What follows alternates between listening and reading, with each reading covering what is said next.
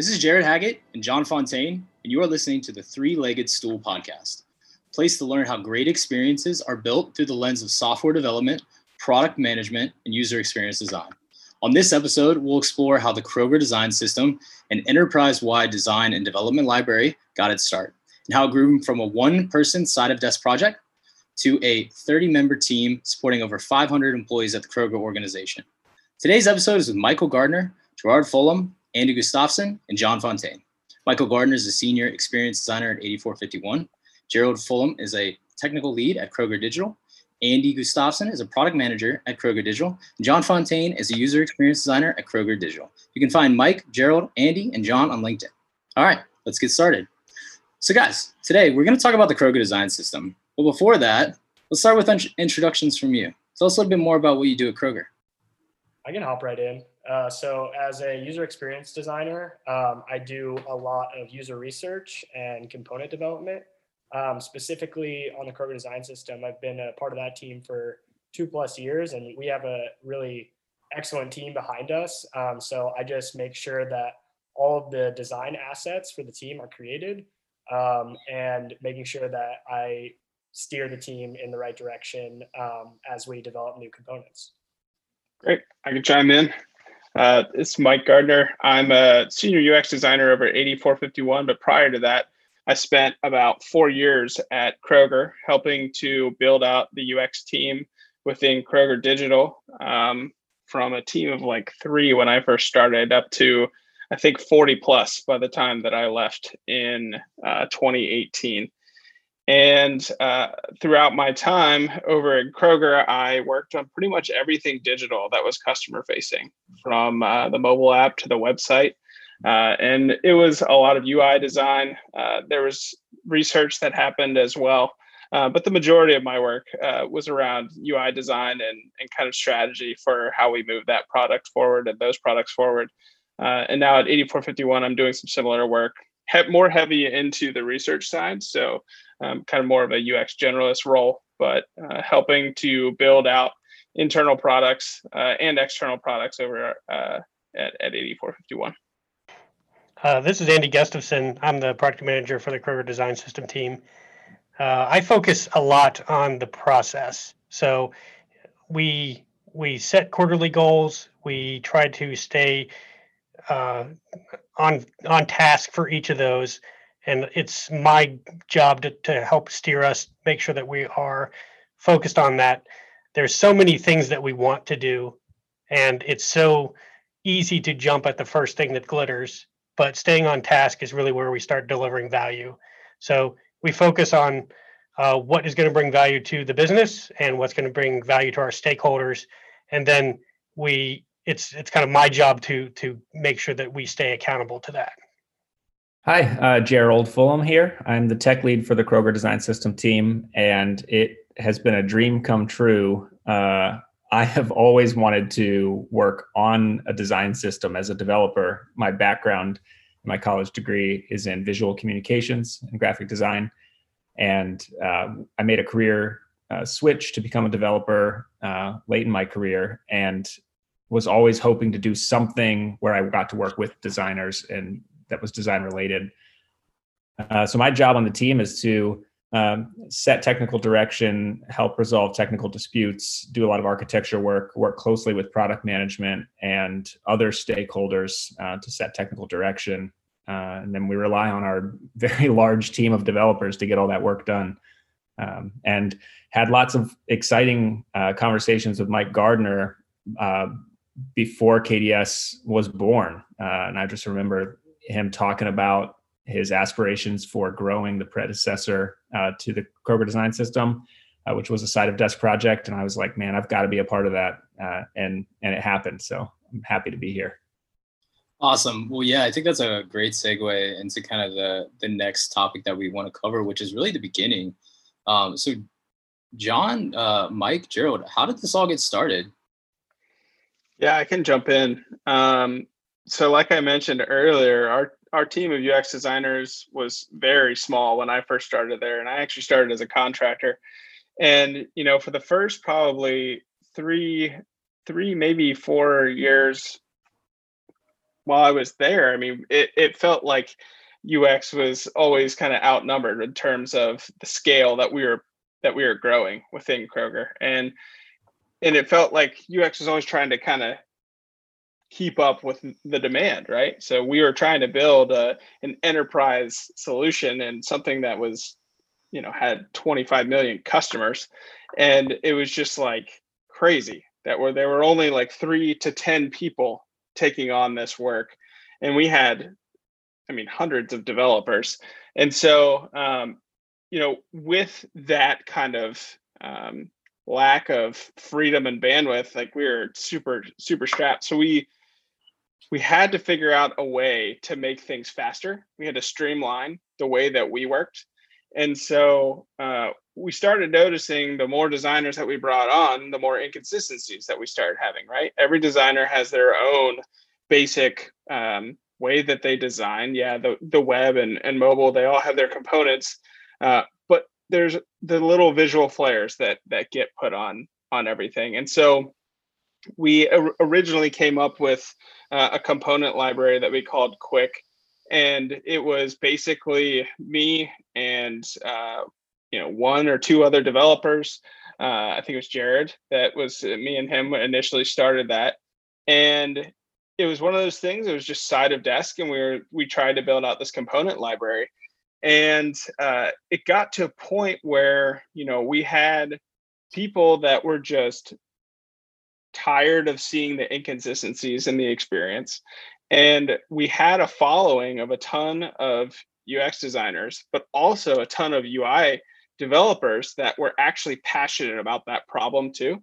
And they had the passion for the design side of things and they wanted to deliver a great customer experience. And so it basically, I think we created a guild around just UI and so within that guild was really where a lot of the initial uh, kind of strappings of a design system were kind of discussed right?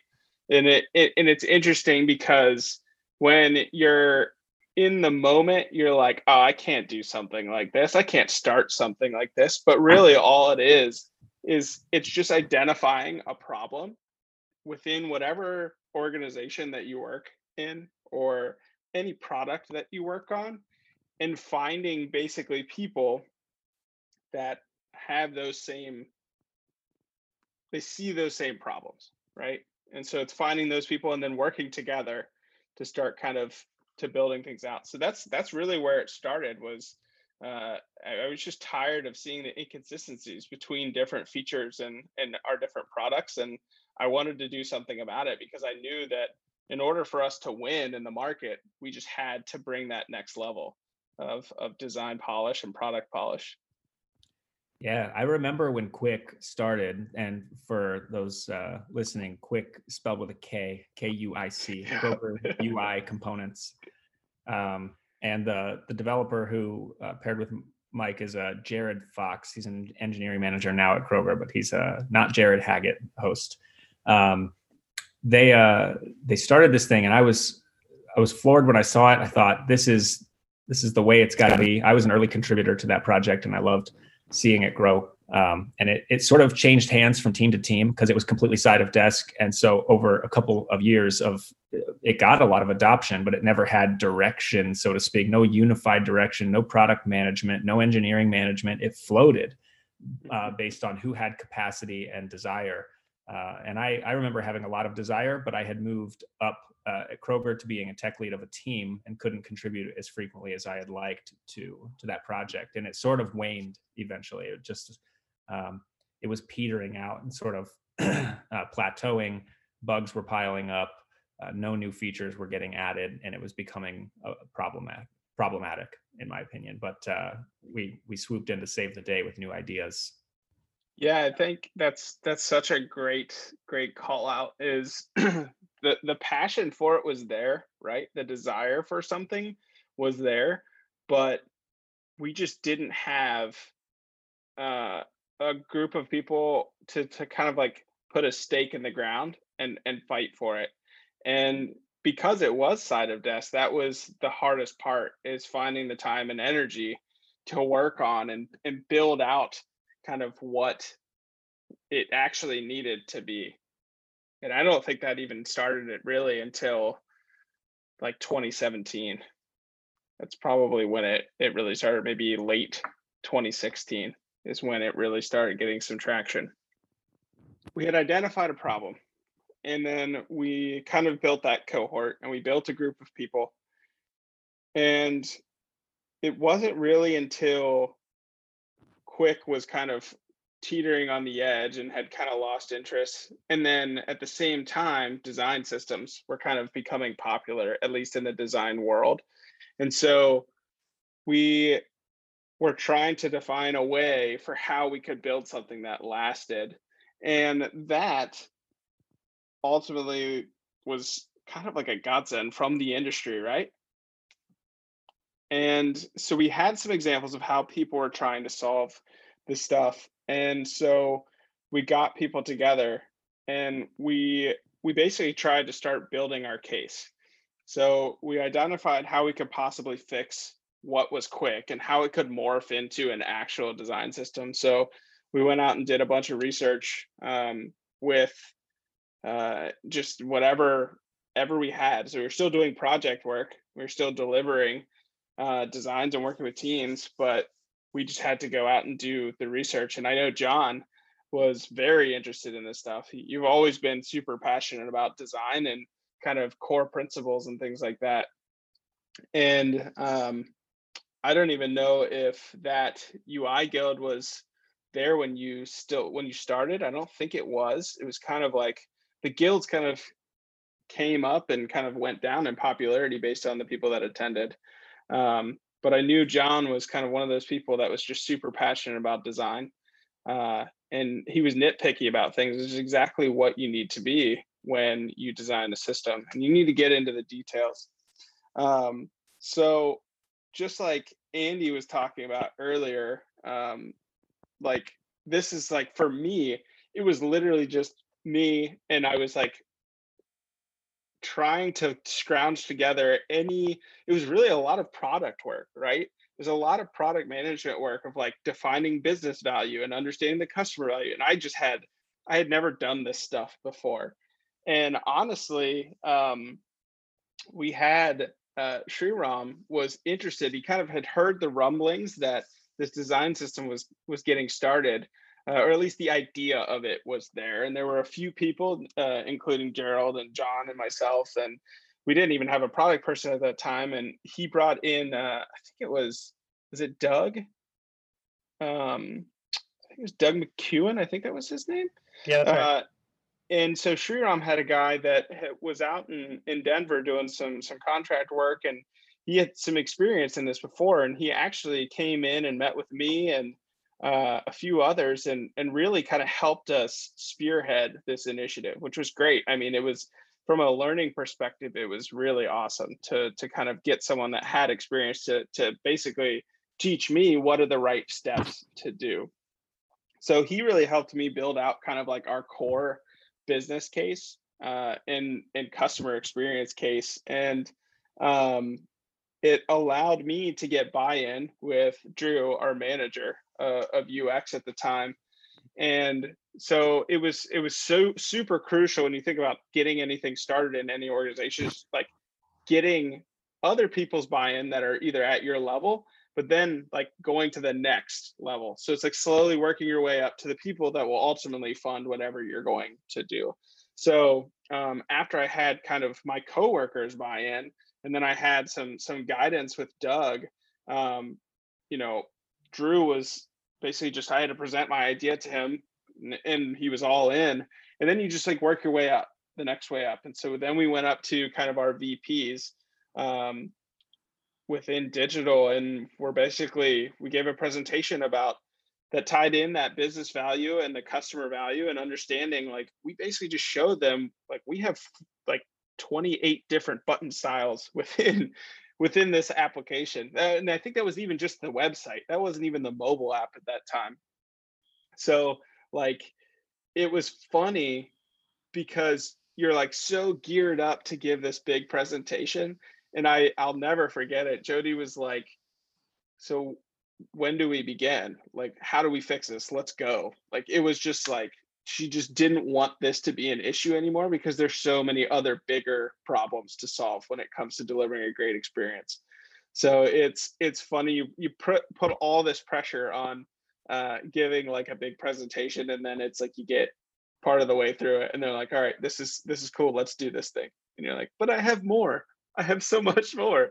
So um, and then after after you you know we got buy-in uh, it was really going back for me and identifying who were the key players that I wanted to be a part of this team. And uh, obviously, Gerald was one of the big ones. Jared was initially too, uh, and and John. And that process of actually like identifying people and then working with Drew to come up with a plan of how we can get those key individuals that are going to bring us the most success in terms of our ability to deliver on basically what we're now held accountable for uh, getting them off their current projects where they're already kicking butt and no one wants them to leave projects that are delivering real customer value um, that was probably the hardest part. Like they were i feel like initially it was just like all right go and it was just like still me and I was like, oh God, this is not going to go well. Uh, and so it, it, really took a lot more work to um, to work with Drew and and other peers, with Jared and and Gerald and John, to figure out who were the other people. So it's like you find one other person, and then you two build out, and then we just I think by the time we had the official team, it was like twenty or eighteen or something like that. Gerald, John, does that sound right? Yeah, that's right. It was 18 to 20. I don't know if we were counting designers in that number, but it was uh, Jared had found a team that had recently lost their project. So there was there was this group of wandering developers, uh, and and so that they were scooped up, and then uh, myself and a couple others were um, transitioned away from our projects. I, I think uh, from the time I indicated I wanted to be a part of it to the time I got to actually be on the team was close to three months. So I had to wrap a lot of stuff up uh, before I could join. And uh, for those listening, by the way, uh, you'd mentioned a couple names, and I think it's helpful to say who they were. So Sriram uh, Samu is our vice president of customer technology. Jody Kalmbach, uh, Vice President Product Experience, and I think you had said Drew. That would be Drew Whiting, I think, right? So Senior uh, Product or User Experience uh, sort of manager. Um, so yeah, uh, it was it was interesting how it all came together, and so there was this uh, influx of people in um, on a new project that we couldn't we didn't know how to measure properly. Not everyone on the team uh, had the same level of passion or understanding about design systems as well, which was a challenge. And so there was uh, education that needed to happen for everyone and level setting. And then the business wanted to see value right away, which was which proposed sort of uh, unique um, scenarios. I think as we worked through the maturing process. Yeah. Um, so I want to dig into that presentation what were some of the elements that you guys presented to leadership? Sure.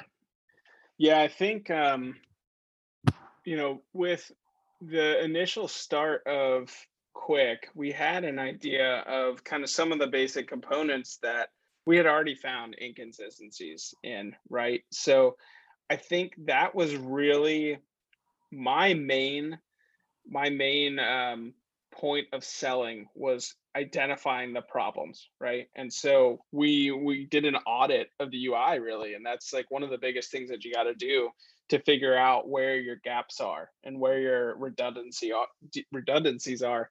And you know the buttons was was clearly the the biggest glaring issue. Yeah we had typography issues all over the place but like button that's your that's like your primary function within an e-marketplace. So if if your buttons aren't accurate and there's no primary, there's no secondary, and they differ across the entire experience, your chances of converting uh, a customer are are going to tank.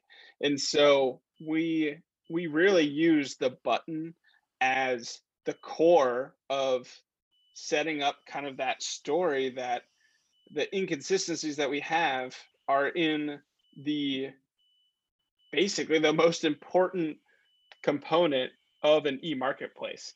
And so we basically built out the story talking about how these each of these inconsistencies are actually leading to dollars lost, right? And so other than the fact that outside of the visual aspect of it, you're you're now equating things to to money lost and customers not returning because they literally can't get through something because things are just inconsistent. Um, so that presentation was really focused on not even necessarily something from a, a pure design perspective, which a lot of people think design system, oh, it's all about the look and feel, and that's not exactly true. It it was focusing on how that bad experience is going to lead to worse things happening for the digital group overall, right? And we ultimately want to make customers happy to to drive them back into our our properties and we want to create a, a great experience loop for customers and we want to provide those those experiences that delight and surprise people and you're just not going to get that if you have the core basic uh, design and and development miscues that we had. Yeah so i think consistency was a really big part of that presentation. I'm not, not sure i was there for the original pitches but i did get i did join the team uh, year, year and a half into the the life cycle of it, and um, the the the pitch had also the other problem that we were we were trying to to solve was the fact of inefficiencies within the system. So uh, all each feature team that was producing these different style buttons were spending time designing these different style buttons, which meant that they weren't focused on the customer's problem. They were focused on redesigning those those re, those pieces that should be reusable um, and help drive your brand and help drive all of those other things. The inefficiencies in the system was another big calling for the design system to solve. So that was another one of those big problems that we were um, we were trying to address along the way, and I think we've we've done a, a really good job of, of solving that. One unique story I wanted to bring up in, in regards to those inefficiencies was uh, the time trial testing we did. Um, and so, like I know Gerald kind of hinted at, it's it's difficult to measure business value. Um, you can do those audits to count the number of inconsistencies, um, but it's a little bit harder to prove like how many dollars you're saving um, when people can't go through a flow. So what we decided to do was we basically had people build a specific screen with the tools that they were familiar with and using today.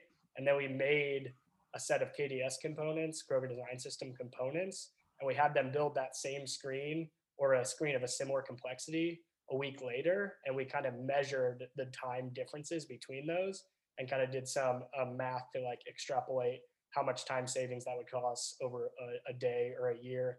And I thought that was a, an interesting solution um, to try and tackle like what business value a design system could have. Um, well, while I have the mic, I, I did want to bring back up one thing. I, I, do remember the infamous 28 button style slide. So if you haven't counted your counted your button styles and you're trying to pitch to a design system that that's worthwhile to do. Um, the the other thing I think that some people overlook is how important it is to have designer developer relationships. So I'll, I'll send this to uh, Gerald in a second, but basically what I noticed when I started was that Kuic was a tool that developers could access and they could copy code snippets.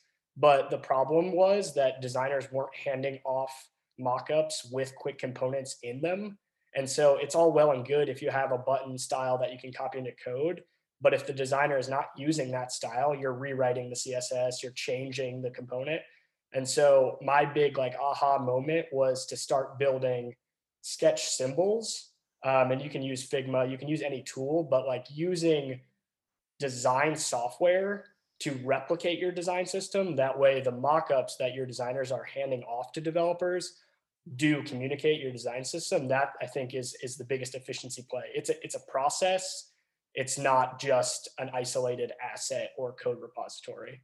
Um, so one thing I did want to just uh, touch on before we moved too far away from the beginning is Gerald, do you remember anything we did like development wise that kind of set us up for success and like mitigated technical debt down the line?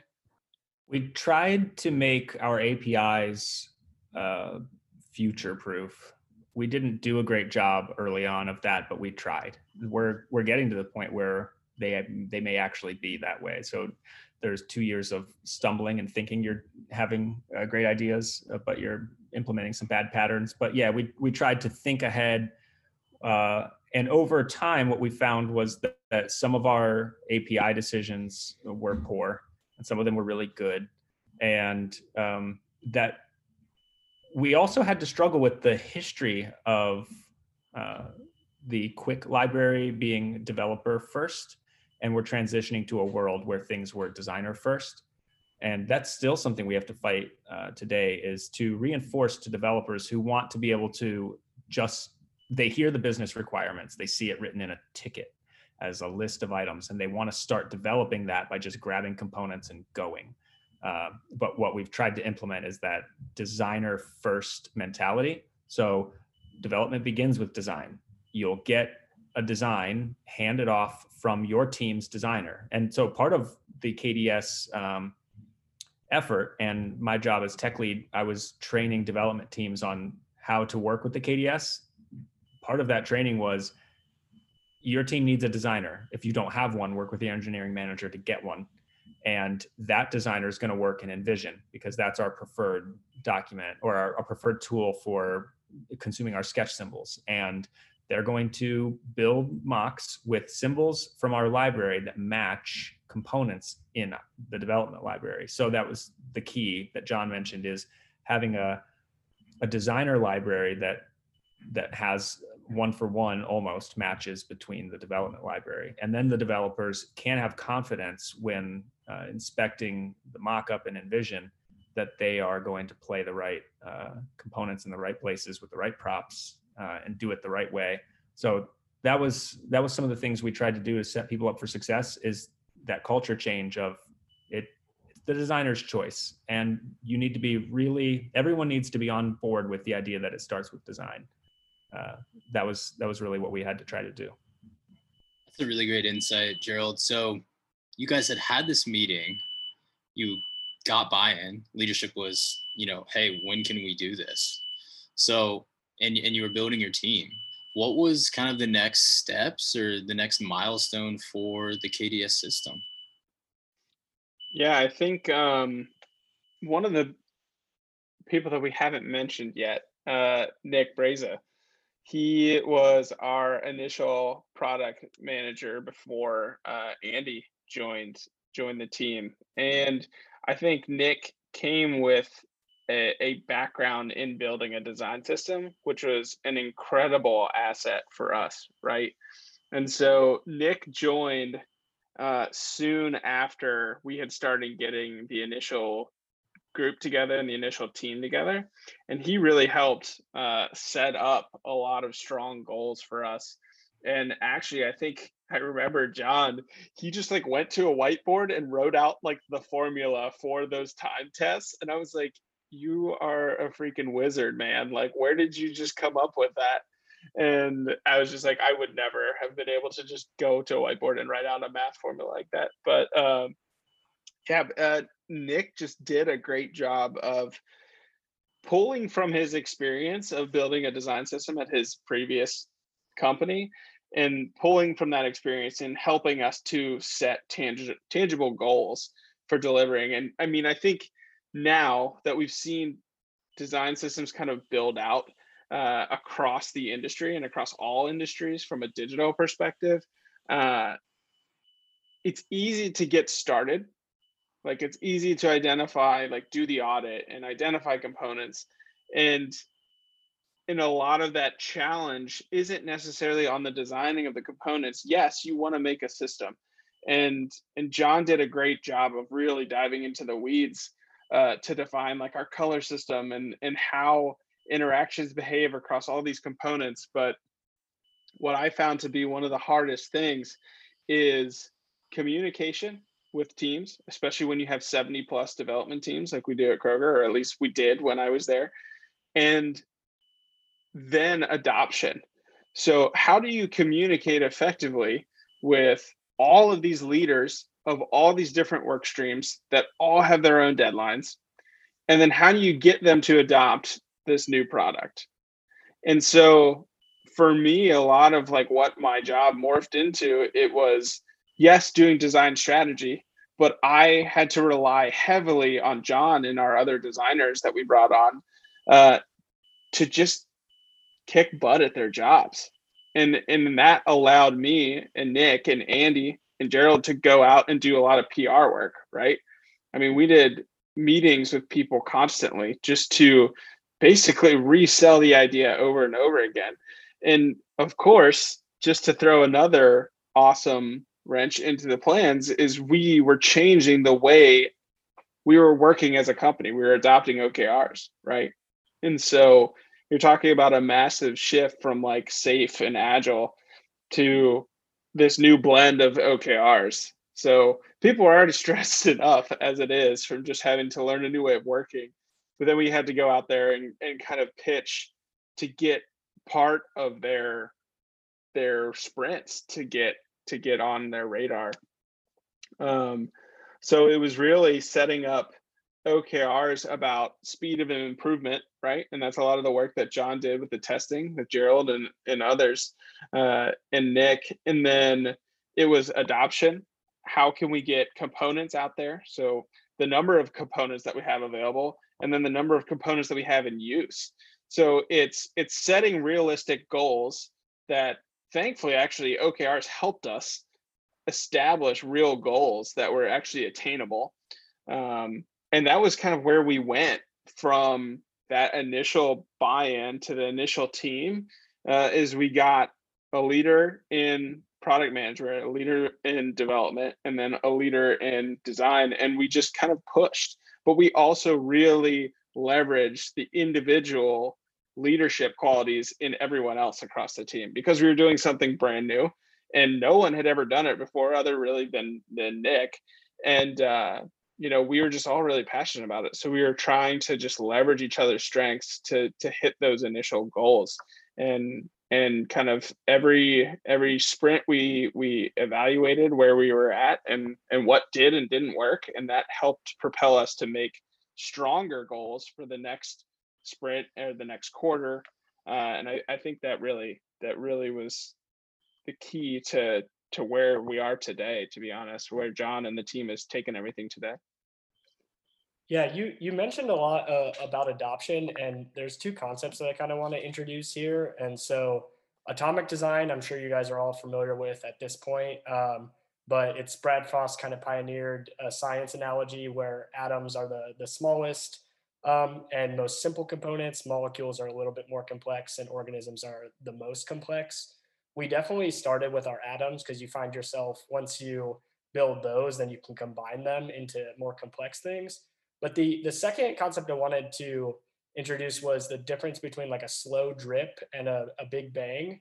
Um, there's not really one size fits all for every company, but what we found at Kroger is no one really wanted to adopt just one component they wanted a system that worked. So unless the the design system could fully build a screen, they weren't really as enticed. And so we ended up investing pretty heavily the first quarter in 24 atom components and getting those out the door.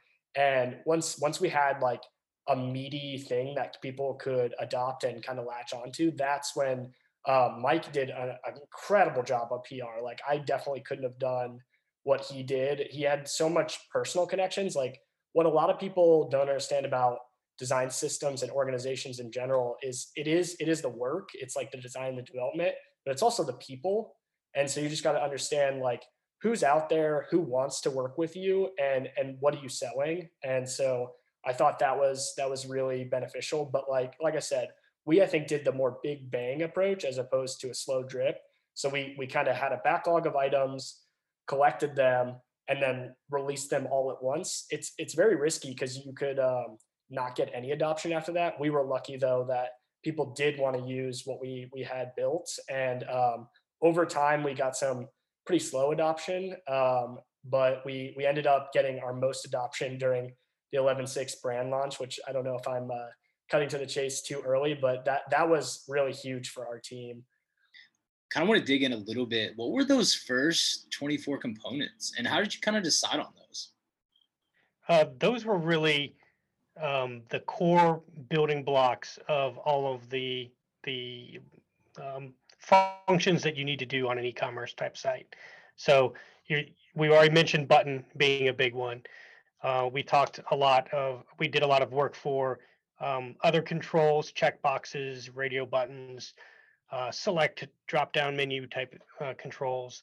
Um, but another one one of our biggest ambassadors, um, talking about PR, um, one of the way, ways that we got really good adoption and had teams coming to us was we had a giant set of really professionally designed icons and those icons um, outside of the the button style are really the face of the kroger design system um, those things ended up on billboards those things uh, just got to be everywhere they were um, we had teams from uh, corners of the the organization that we had never heard of reach out to us because they wanted to use the icon set that we had because it it was a Kroger brand element. It felt like Kroger, and it would make their applications feel like Kroger. So it was it was a great tool uh, for that. Um, so those those first elements were all de- designed around getting an entire screen built, the way John had mentioned. So um, with with the icons and the basic controls, those things were prioritized first so that we could present here's what a screen would look like in the Kroger design system style, and people could see that it was um, it became a much easier sell.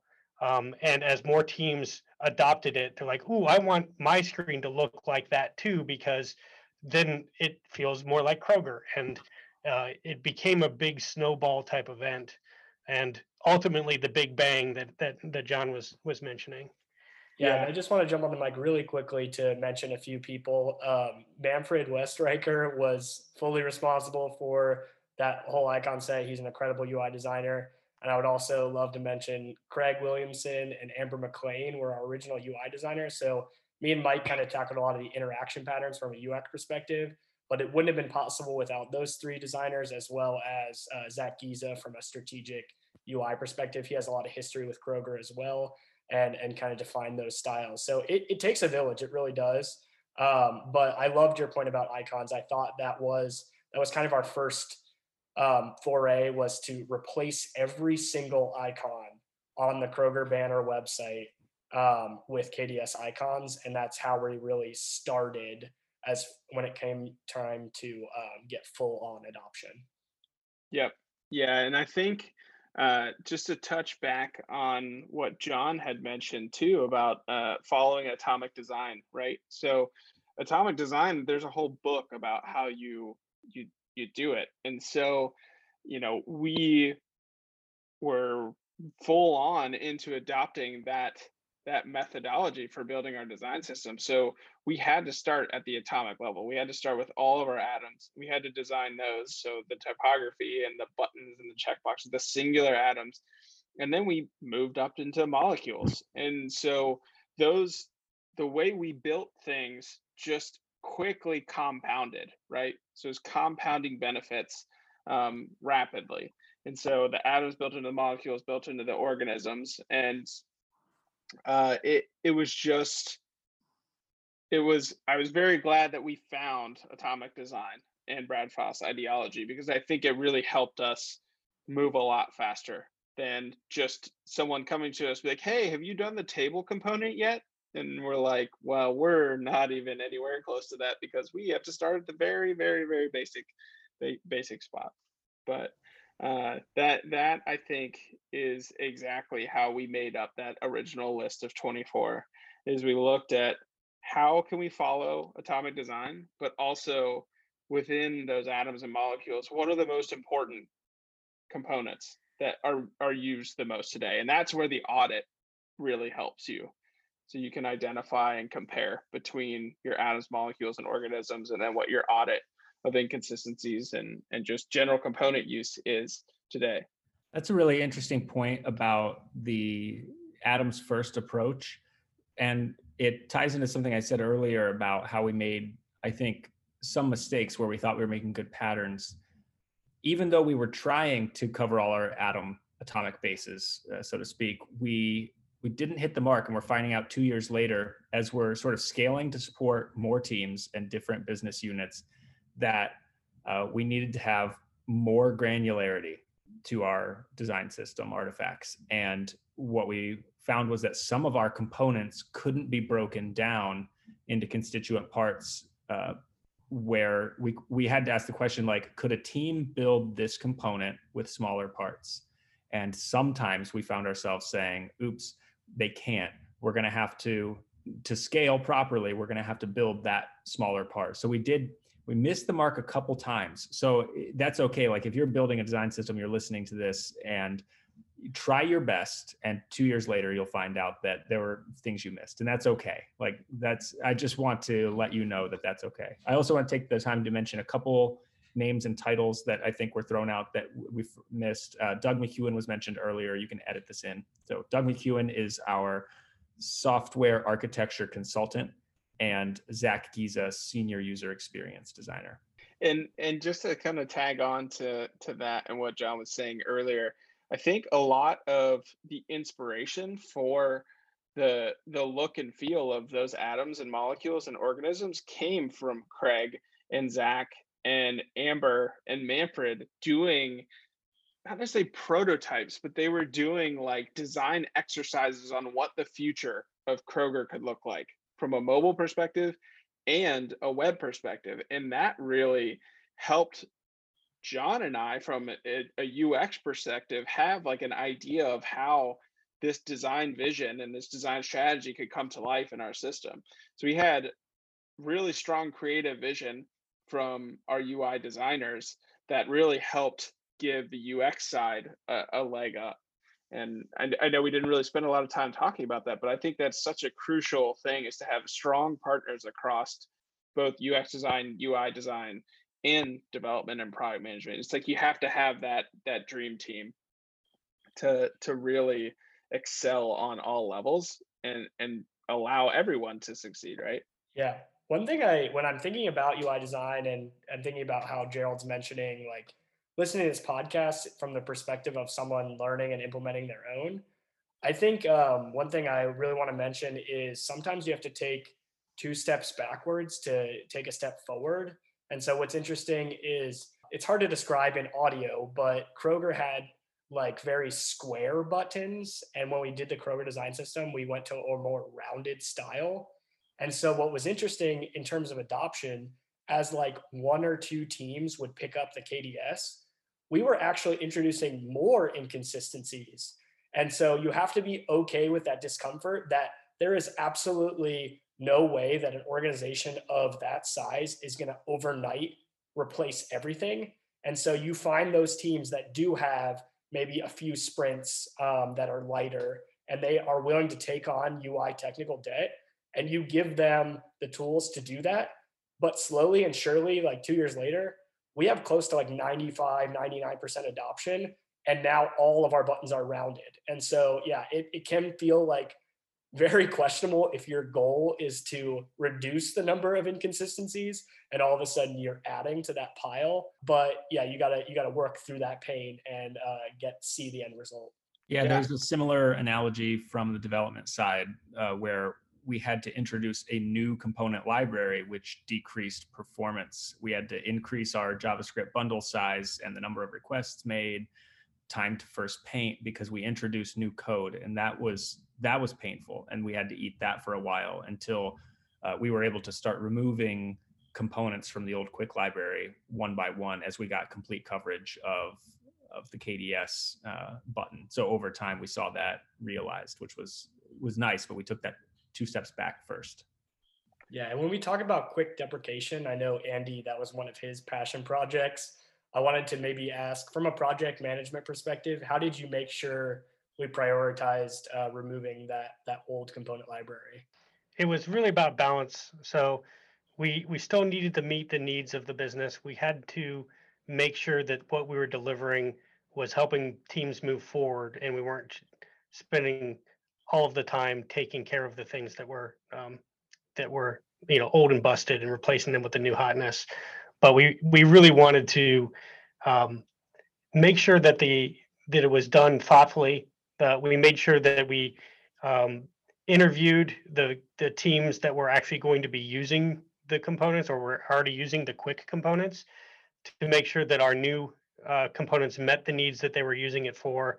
And if there were any features that they wanted that they weren't getting out of the old ones, that was another way we could entice them to switch over and, and adopt that that and eat that technical debt to go back and replace code that is already working um, that doesn't necessarily need to be touched. But hey, if you get this nice new feature out of the uh, out of the, the bargain, um, we get to sunset that old code and take it out of um, out of the bundle size, reduce you know increase performance, reduce all the drag. Um, but they also get something they were wanting along the way. So I think there was there's lots of negotiations. There was lots of priorities that were set based on um, uh, how fast teams could move to replace the that existing code. Yeah, one one thing that uh, kind of came into my mind um, when John mentioned for those of you trying to get started out there. Yes, we because we were an enterprise, I think we were in a special scenario where we were granted a lot of headcount, right? Because we were a part of an enterprise. But I think it is very easy to also, and I think there's probably a lot of success stories out there um, of just having three or four people, one expert from each field uh, to get a design system started. I don't think you have to have 20, 25, 30 people to to accomplish something like this. I think you can have four really good people, uh, almost like a little tiger team that just can really laser focus in and get things done. Um, and and so don't think that just because you're not at an enterprise or or you don't have access to that many people, it doesn't mean that you can't go fast and you can't be smart about the way you work and you can't prove that you can do things at great scale with a, a limited number of people, right? So, John and Andy, you guys mentioned the 11.6 master brand launch. So, you guys were doing, you know, you were doing all this design work and this um, component work and this management work. You were socializing the system across the organization. So, what was that master brand launch, and what did that do for the system? So, yeah, I can I can speak to that. So, basically, for since I had started at Kroger, there was this kind of looming secret that at one point we were going to rebrand um, the enterprise. And so we received a date, and November uh, 6, I think of like 2019, um, was the, the date to like, we launched the whole brand officially. Leading up to that point, um, we hadn't had um, a, a ton of, I would say we were like 50 to 60% adoption, but we hadn't had complete adoption. And what we architected was a, a system based on uh, Salesforce tokens, and and that and without going too deeply in it, it's just a layer of abstraction that allows you to swap values behind the scenes and make sweeping changes across the board. And so once we knew that all of the color values and typography values were going to change, and we knew that we had to hit, hit a really really tight timeline what we were able to do is communicate to those teams who also wanted to hit that launch date that hey if you adopt the kds we'll swap all the color values for you. We'll do that in one place and it'll be kind of like a big light switch. And i think the that sounds great in theory but like when you're thinking okay how do we make sure we didn't miss anything? The the huge uh like success story there is a is a project we titled Project Pepto, where we actually ended up swapping all of the values in a test environment from the Kroger blue that you'd see on the website to really hot pink. Um, and we also swapped all of our typefaces from the beautiful Roboto that that Google spent many years developing to uh, Comic Sans and Papyrus. And so what what this actually allowed us to do is as soon as you went into the test environment, you would see that anything was pink or Comic Sans was already KDS, and anything that was still blue or still Roboto wasn't yet. And so it was a is a really really efficient way for us to visual QA and and go through the whole application and find everywhere that we weren't um, already using KDS and and switch over to uh, KDS components. And I just wanted to say, like, huge team effort for sure, but it was incredible that on that 11.6 launch date, we logged in in the morning, we flipped the switch, and we looked at the site, and everything now was the new logo, the new colors, and the new brand. And it, it was just uh, an incredible success for, story for the, the organization, but as well for the KDS team. I'd like to call out one additional and interesting uh, find from Project Pepto that was an indication of someone who was trying to do the right thing, trying to adopt the KDS. And when we were visual QAing in the pink environment, uh, we, I noticed that the Facebook logo, which is very close to Kroger Blue, um, was now pink, which means that somebody had used one of our design tokens uh, it was the Kroger brand blue token to color the Facebook logo because they thought that that's what they needed to do, right? Was to replace all color instances with a token, and they picked the closest color token to it. Uh, and so to see the pink Facebook logo was also interesting and uh, and a good, I think, lesson for who, whoever did it. Um, that, that there's a, a right time and a wrong time to to use design system artifacts. Yes, the I think that that success has really kind of propelled us um, to where we are now. One of the things that that that tokening system is also going to unlock is uh, our ability to meet accessibility goals. So every company's got a tagline, and Kroger's got a tagline that is fresh for everyone. But um, there's so many passionate people at Kroger that really do believe that and live that every day. And one of the ways that we are making sure that Kroger is fresh for everyone is making sure that the websites and the mobile apps that we produce are accessible to everyone, including those that are visually impaired. So with the color tokening system, that kind of brings us to some of our current work where we are um, restructuring and, and expanding that original um, brand master rebrand effort to um, extend for uh, dark mode, high contrast color mode, uh, and things along those lines to make sure that uh, we can meet the needs uh, now and in the future for everyone that might need to take advantage of it. Yeah, you bring up accessibility, which is also one of the early selling points. Um, every audience that you speak to kind of wants to hear a different thing, but to do component development that is fully accessible, it's it's a long and arduous process. And Andy mentioned we do have really passionate people, and I'm very thankful that we put in that effort. And so when you go and shop around your components to teams, if your components are fully accessible and they have um, good ARIA labeling, then it actually makes it so that teams understand that they're going to save a ton of time. If they went to go build their own custom component, not only would they have to do the UI visuals, but they would have to replicate the accessibility best practices that we've spent so much time implementing and uh, that that was another selling point um, for our KDS components early on in the process.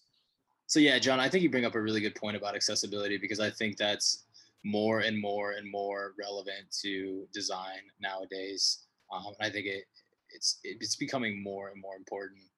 Um, so Ger- Gerald, I'm I'm curious, what does that look like from a, a development perspective, incorporating accessibility standards into uh, KDS? Well, it is a lot of hard work and it requires uh, developers on our team to be well versed in the specifications. So the web content accessibility guidelines and the ARIA spec, uh, which is for providing accessibility when uh, native HTML semantics um, don't provide what you need. So we we have a team uh, where a team culture where um, paying attention to the specs is important. We we follow we're now following a process of creating something called blueprints, uh, which is a real extreme form of test-driven development. Um, and as part of that, um, we're basically defining the canonical HTML that a component must be built with. So when a component library author, even one on our team, goes to build the component in React or Stencil or other, they have clear instructions to follow for baking in the accessibility. Uh, so we we actually go through the spec. We identify the success criterion uh, for every component that that we need to meet. Um, we strive to meet level double A, and then we find uh, the techniques that we're using and we call those out. So if you're familiar with WCAG, they, they have a list of uh, success criterion and then there's a non-comprehensive list of approved techniques for fulfilling that uh, success criterion. And you can come up with other techniques that is allowed. But um, we often will look through that list of techniques, pick one that works within our development best practices, apply that, and we we document that. And then we write um, what we call contract tests, uh, where we actually will go over the what we'll take the rendered markup. It's sort of like when you're developing a React component and you're writing unit tests. Um, oftentimes you'll create snapshot tests or you'll test markup by looking and saying, hey, I expect this to be a div or I expect this to be an actual semantic button tag or something, right? I expect to see an ARIA label in this spot. Uh, we write those tests so that a, um, a component library author can build a component, render their HTML, pass the HTML to our testing uh, function, and it will look over it and say, you've fulfilled the contract we expect you to have. Um, so not, not only from an accessibility standpoint, but then we use that same HTML contract to apply the CSS because we provide the design. We don't, we don't let our consumers try to implement the design uh, and interpret it. We, we have a canonical way of doing that as well. So from an accessibility standpoint, it's very involved. Um, we've got um, three members of our team are actually on our accessibility leadership team, which is a, our sort of internal team that advocates for accessibility across all of our apps and provides um, guidance and direction for the rest of the organization. So uh, heavy involvement from our team members in that leadership team, and um, yeah, it's uh, it's a lot of work. It slows down the process, but I think it's it's well worth it. And in this age where we're um, offering from an e-commerce standpoint uh, delivery and ship, this enables people who are homebound uh, or who have trouble shopping in the store to shop easily online and get uh, get products delivered or shipped to their home, which is great. Feels good. Yeah, I think that's a really good point. And I'm curious, Andy, when did you guys start to kind of prioritize this?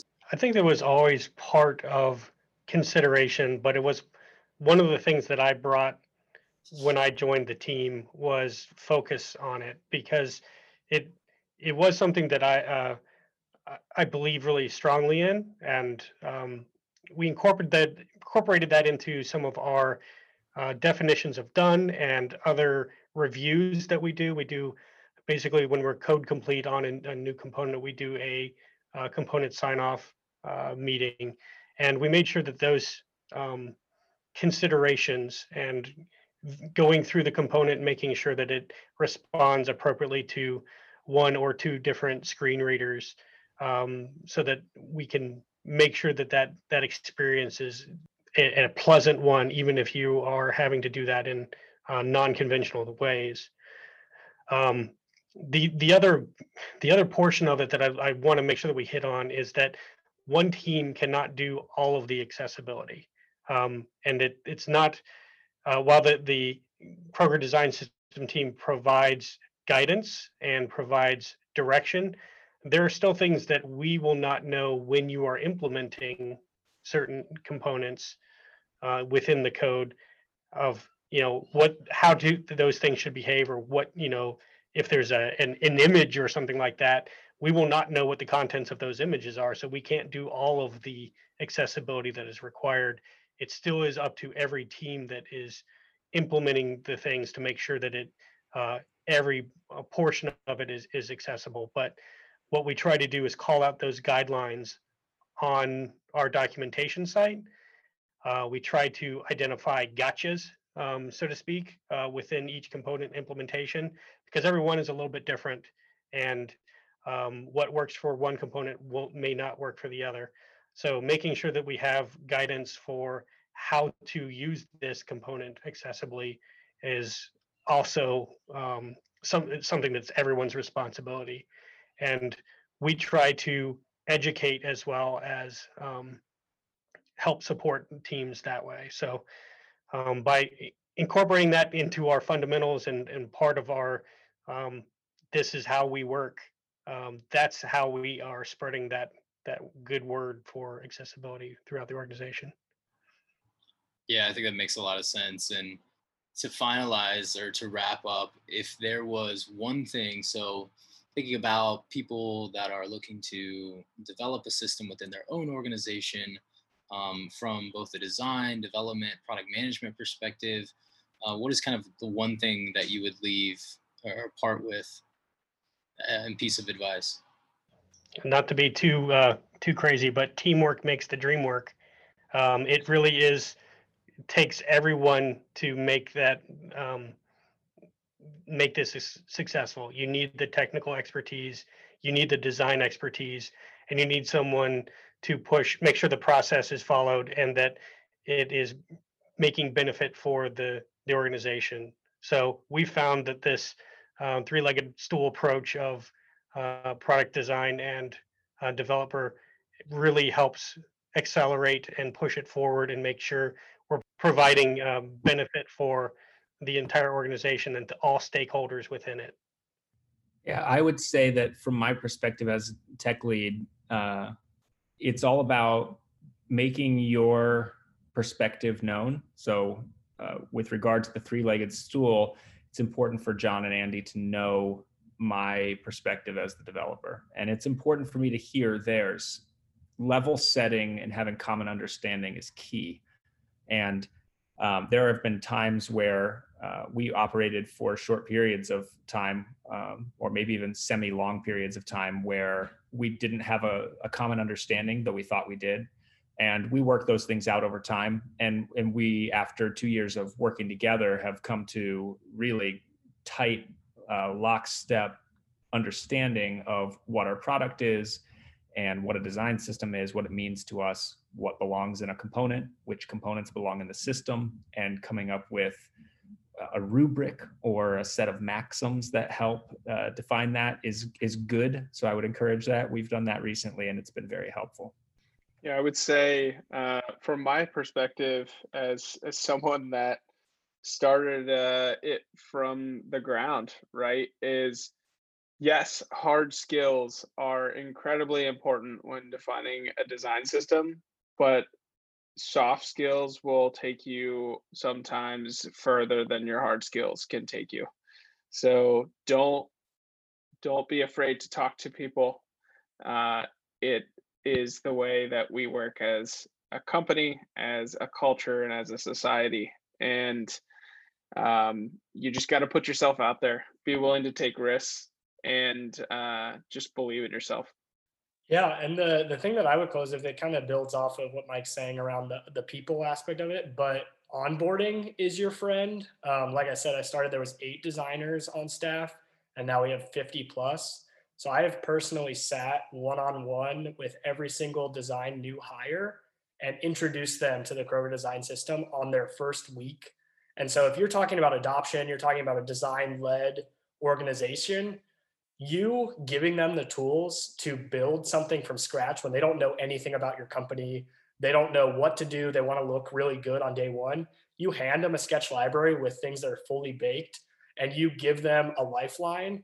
Um, you talk to them, you say, Hey, I'm here for you. If you have any questions about the KDS or about Kroger, that's going to go a really long way. So, onboarding is your friend. Um, if you do have the time in your schedule, um, become that go-to person when there are new hires uh, uh, coming on. Excellent. Well, gentlemen, I want to thank you all for sharing your insights today. Uh, once again, you can find Mike Gardner, Jared Fulham, John Fontaine, Andy Gustafson on LinkedIn. Uh, to our listeners, I would like to thank you for tuning in today and joining us. If you enjoyed today's content, consider subscribing wherever you find your podcasts, or simply tell a friend if you think it would be valuable to them. Uh, and finally, this has been the Three Legged Stool podcast place to learn how great experiences are created through the lens of software development, product management, and user experience design.